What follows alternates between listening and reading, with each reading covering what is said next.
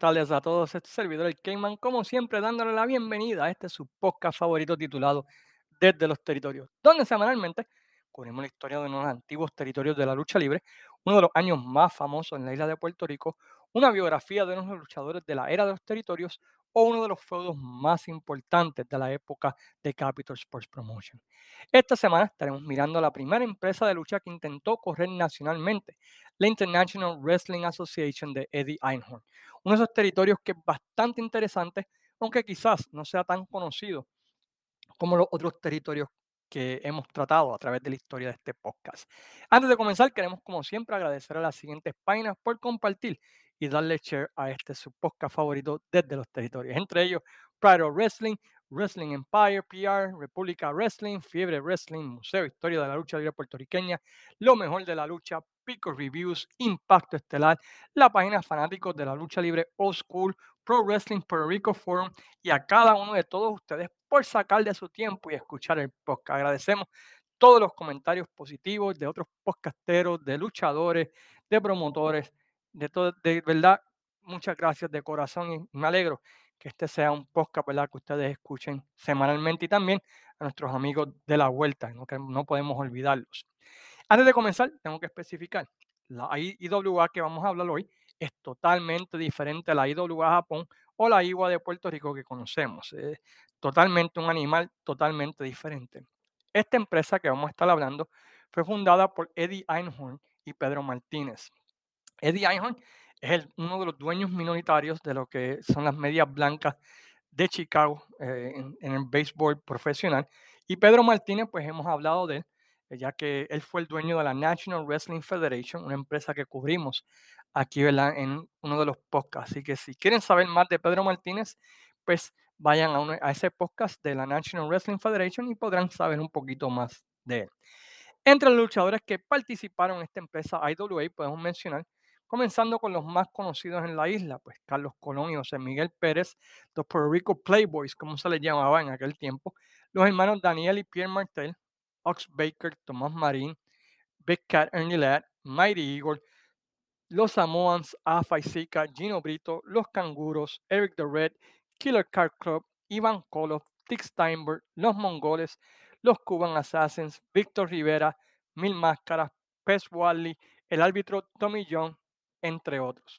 Si muchos de esos nombres les suenan familiares es porque durante ese tiempo, de 75, la IWA tenía un acuerdo de exchange de talentos con la World Wrestling Council, la Capital Sports Promotion de Puerto Rico. Por eso muchos de esos luchadores, ustedes los vieron llegar y luchar en 75, 76 aquí a Puerto Rico. Tenían cuatro títulos principales. Tenían el Mundial, el Mundial en pareja, Norteamérica y el de Norteamérica femenino. Entre los feudos más famosos se pueden mencionar el de Min Máscara versus Big Cat Ernie Ladd, Mighty Eagle versus Bulldog Browser, los Puerto Rico Playboys, Carlos Colón y Milito Pérez versus The Love Brothers y los Mongoles versus Argentina Polo y Luis Martínez. La base del territorio o las oficinas principales de este estaban en la ciudad de Cleveland, Ohio, y también aquí en Chicago, Illinois. Y básicamente la idea que ellos querían hacer fueron muchas de las que usó Vince y que conocemos hoy en día. Su dueño principal es considerado un genio de la televisión moderna americana, Eddie Einhorn. El lema de la empresa se llamaba Select Don Zero. ¿Por qué vas a conformarte cuando puedes seleccionar un producto diferente? Como mencionamos, Eddie Einhorn es considerado un genio. Eh, acá en la ciudad de Chicago es considerada, bueno, en todos los Estados Unidos, es considerada como la persona que cambió la manera de ver el deporte por televisión. Aunque si eres fan de los White Sox o Medias Blancas, quizás los responsabilizas en parte por el hecho de que los Sox hoy en día no tengan tantos fanáticos como los Cubs, pero vamos a explicar eso un poquito más adelante. Él, él fue el dueño minoritario de los Sox junto a Jerry Reinsdorf y él a mediados de los 70 él vio que había una discrepancia con las cadenas de televisión locales y los productos deportivos. Él veía que las cadenas de televisión locales transmitían los juegos de béisbol, por ejemplo, pero no pagaban mucho por ellos y recibían mucho dinero, ¿verdad? De sponsors, de auspiciadores, de otras cosas en el canal y así por el estilo. Y él dijo, contra, tiene que haber una manera de que yo pueda crear más dinero para el equipo eh, que lo que estoy haciendo con las cadenas de televisión. Así que aquí en Chicago, él creó lo que se conoció como Sports Vision. Y si no saben lo que es eso, pues se lo voy a explicar. Pues era una cajita como la de cable TV que tú conectabas en la parte de atrás de tu televisión. Y nosotros la teníamos porque mi abuelo era súper fan de los Sox y también de los de tipo Blue Demons de, de colegio de baloncesto. Entonces tú cogías esa, esa cajita, la ponías en la parte de atrás de tu televisión y pagabas un precio, creo que de 50 dólares por tenerla.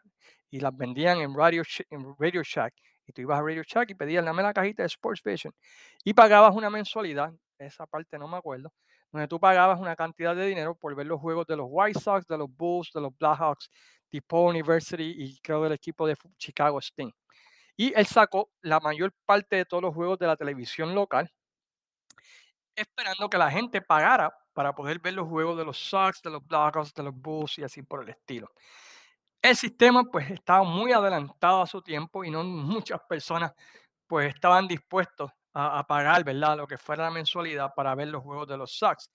Mientras tanto, los Cubs, por ejemplo, este, transmitían los juegos gratis en WGN, que era un canal local que lo podía ver todo el mundo. Mientras que si querías ver a los Sox tenías que pagar. Y en aquel tiempo el concepto de pagar por deportes era un concepto ridículo. Pero cuando Cable TV llegó, nacionalmente ellos adoptaron ese modelo, la de Sports Vision. Y hoy en día es lo que se conoce como Regional Sports Network acá en los Estados Unidos, donde además de los canales locales, hay un canal de deporte específico para tu región, donde pasan los juegos de tu equipo local. Él fue el creador de esos canales, Regional Sports Network, y es a él a quien también le debemos las gracias, ¿verdad? Por las malditas leyes del blackout que tanto odiamos los fans de los deportes.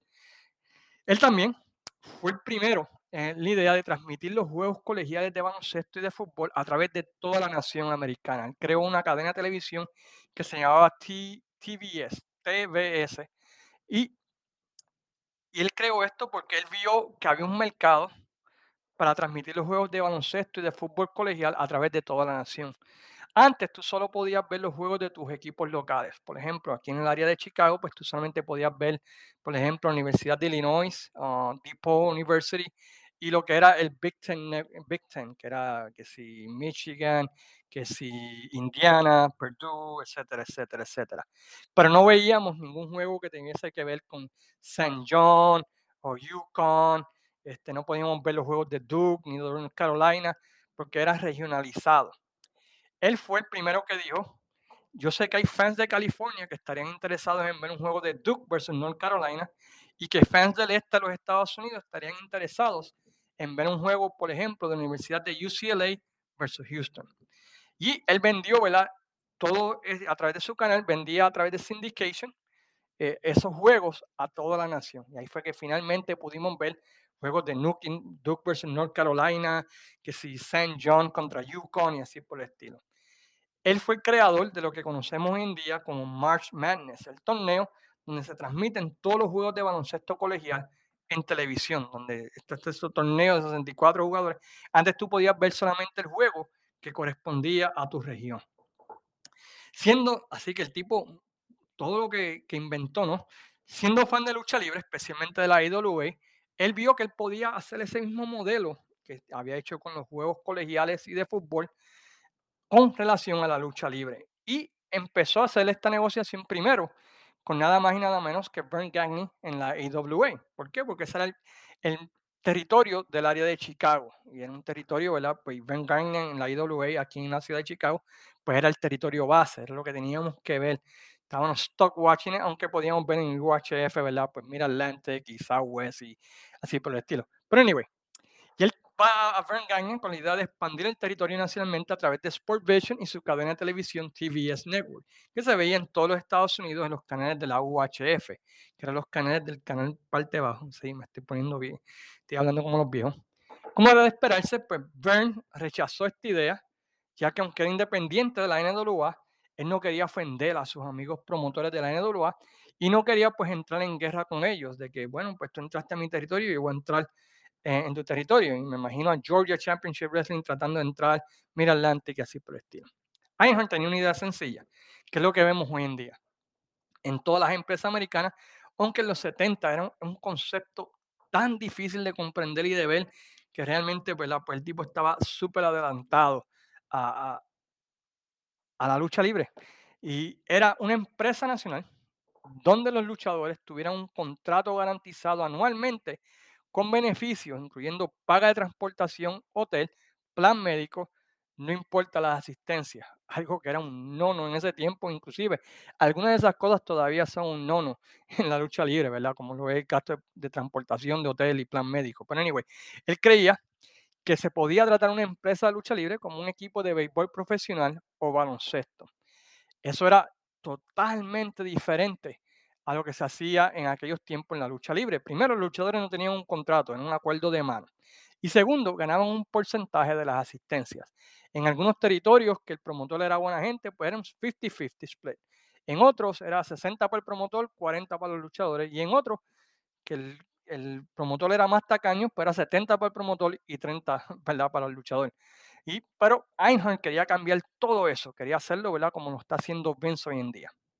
En el 74, Einhorn se encontraba en Cleveland en un viaje de negocio y se reúne con Ron Martínez, un joven productor quien era hijo del que había sido dueño de la empresa National Wrestling Federation, Pedro Martínez. En la conversación sale el tema de la lucha libre, se parecen las conversaciones que tengo con un par de amigos en, WhatsApp, y eso lleva a una reunión entre ambos donde a diferencia de Bern, Pedro Martínez accede a ser socio de Einhorn y se forma la empresa.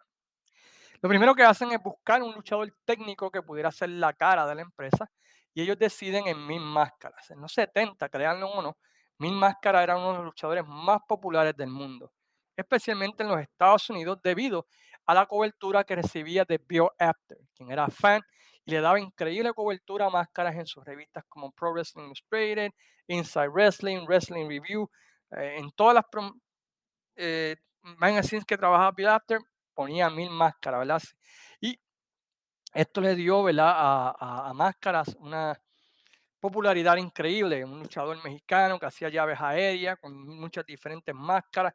Olvídate, mil máscaras era toda una sensación en aquel tiempo.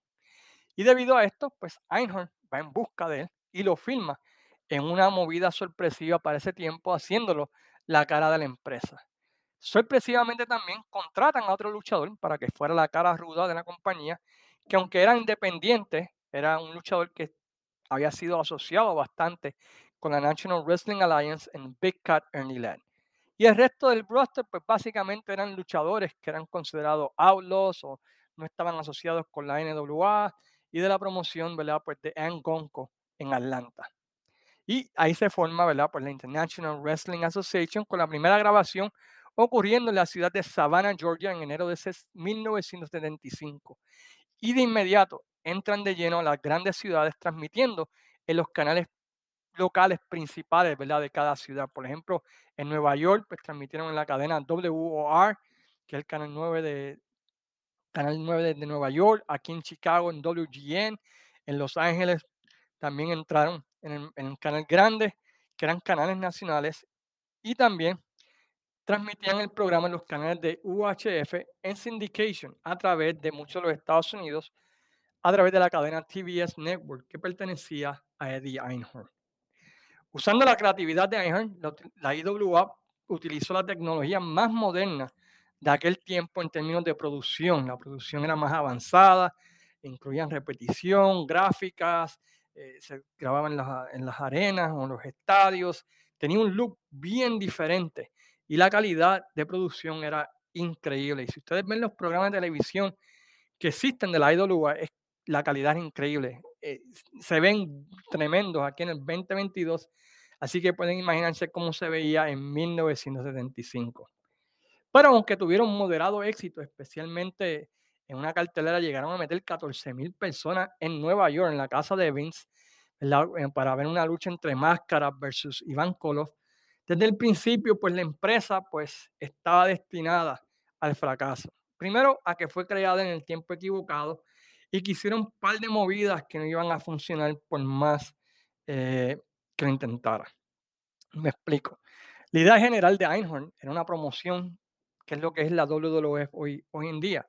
Un Disney on Ice, los Harlem Globetrotters, que visitan la ciudad una vez al año con una o dos estrellas grandes y hacer que la gente se vaya a su casa feliz, algo que en los 70 la fanaticada pues no estaba acostumbrada a ver y que iba a tomar tiempo en poder reeducar a la fanaticada. Así que se necesitaba tiempo y dinero, creo está, para poder reeducar a la fanaticada, aceptar esa nueva manera de ver lucha libre, ya que en los 70 pues era básicamente la Southern Star Wrestling o la promoción de San Martino, tres para afuera, y pues iba a tomar tiempo y parece que no había mucho tiempo para hacerlo. Segundo, pues poner a mí máscaras como tu cara, puedo entender la decisión, como consideramos, ser un luchador súper popular, te vendí exposición en las revistas, en la prensa, ya que en ese tiempo, como consideramos, Mil Máscaras era un big deal.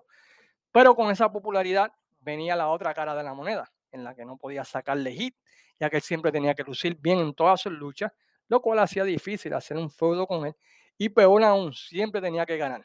Así que era bien duro poder generar un feudo con alguien que siempre tenía que ganar y siempre tenía que lucir bien. No se sacrificaba para vender un feudo, como hacía Carlos Colón, como hacía Ric Flair, como hacía Dusty Rose y así por el estilo. Especialmente en una era cuando la gente estaba acostumbrada a ver feudos de sangre, donde Rudo dominaba y dominaba y dominaba hasta la batalla final, que el técnico dominaba. Así que era imposible de hacer eso con máscara. Y tercero, y fue aquí donde se fastidiaron, es que la NWA en ese tiempo, en los 70, es cuando más fuerte estaban. En los 80, cuando lo hizo Vince, pues habían territorios ya débiles, habían territorios pues que ya estaban cerrando, pero en los 70, créanme, la NWA estaba en todo su apogeo, en cualquier territorio. Y especialmente cuando tuvieron que ver con lo que eran eh, las comisiones de lucha, la renta de canchas y arenas. Por ejemplo, si iban a Nueva York, Vince Senior usaba su influencia para básicamente no darles el Madison Square Garden, no, no darles ninguna de las eh, Continental Arena, no darles ninguna de las canchas importantes. Tuvieron que correr en un parque de pelota. Si iban a Chicago, pues básicamente venía Burn y utilizaba su poder para que no pudieran correr en, en Chicago Auditorium, para que no pudieran correr en Chicago Stadium. Tenían que correr, ¿verdad? En UIC Pavilion o tenían que correr fuera de la ciudad. Si iban a Georgia, igualmente no podían correr en el Army, tenían que correr en otras arenas que no eran las principales. Y los días de esa cartelera, por encima de eso, que le hacían la vida imposible, la NWA tiraba una cartelera que estaba cargada de principio a fin, con tremendos feudos y luchas que una empresa que comenzaba jamás iba a poder competir. Podemos compararlo a como cuando la WWF vino a Puerto Rico la primera vez que hizo la Capitol, le tiró una cartelera fuera de este mundo y todo el mundo sabe los resultados, mil personas para ver a Hulk Hogan versus Big John Studd y en el otro lado tenía super casa llena para ver ¿verdad? a Carlos Colón contra Dula. Peor aún, por alguna razón, y hasta el día de hoy, ¿verdad? buscando información por qué hicieron esto, no, no lo encuentro. Ellos deciden irse en guerra con el peor de los territorios que podían irse en guerra en aquel tiempo. Estamos hablando del territorio de Mid-Atlantic. Primero, intentan robarse al Booker de Mid-Atlantic, George Scott, ofreciéndole, crean, chequense en esto, un salario de 250 mil dólares más un porcentaje de la empresa si dejaba a Crockett y se iba con ellos. Por alguna razón, George Scott rechazó un cuarto de millón de dólares y un porcentaje de la empresa y se permaneció en Crockett, algo que no hizo en el 82 cuando Vince le hizo el mismo acercamiento, ¿verdad? Pero son otros 20 pesos. Luego de eso, ¿Y por qué decidieron que era una buena idea irse en contra de Crockett? ¿Quién sabe? Eh, estoy tratando de, como decir, por, ah, por, decirlo así, tratar de hacer sentido a esa decisión. En el 75, Jim Crockett padre muere. Jim Crockett padre o Big Jim había sido la, la, cara de Jim Crockett Promotions desde el año 1925, tenía todas las conexiones políticas, tenía todas las conexiones de comisión de lucha, el tipo era el padrino, por decirlo así, en las Carolinas y Virginia y esa, el área de Mid Atlantic. El hombre que había dejado a cargo, que era su yerno, pues lo agarraron, ¿verdad? Teniendo una relación extramarital y tuvo que ser sacado. Poniendo a Jim Crockett Jr., quien en aquel tiempo, ¿verdad? Pues no estaba muy interesado en el negocio, ¿verdad? Era el nene papi, por decirlo así. Y quizás la ídolo dijo, bueno, pues en apariencia están en peligro pero es Mid Atlantic, es Mid Atlantic. Jim Crockett Promotions es Jim, Jim, Crockett Promotions. Era el territorio que en el ring estaba más fuerte que todos los demás territorios. En ese territorio tú tenías a Johnny Valentine, tenías a, Weaver, tenía a Wahoo McDaniels, tenía a los Andersons. Era un territorio que no importa lo que estaba pasando tras bastidores, en el ring estaba súper caliente. Y como siempre fue un territorio que hacía mucho dinero, tenía un waiting list. So, Crockett lo que tenía que hacer era agarrar el teléfono y decir, mira, ¿te ¿quieres trabajar conmigo? Y aparecían, los Funk aparecían, aparecía Dusty Rhodes, aparecía quien fuera, porque Crockett tenía, ¿verdad? El mejor territorio en cuanto a viajes, en cuanto a paga, en cuanto a sketch. Eh, el territorio era una chulería y había un waiting list increíble, ¿verdad? De luchadores que querían luchar ahí. ¿Por qué se fueron contra ellos? Solo ellos saben y fue un error.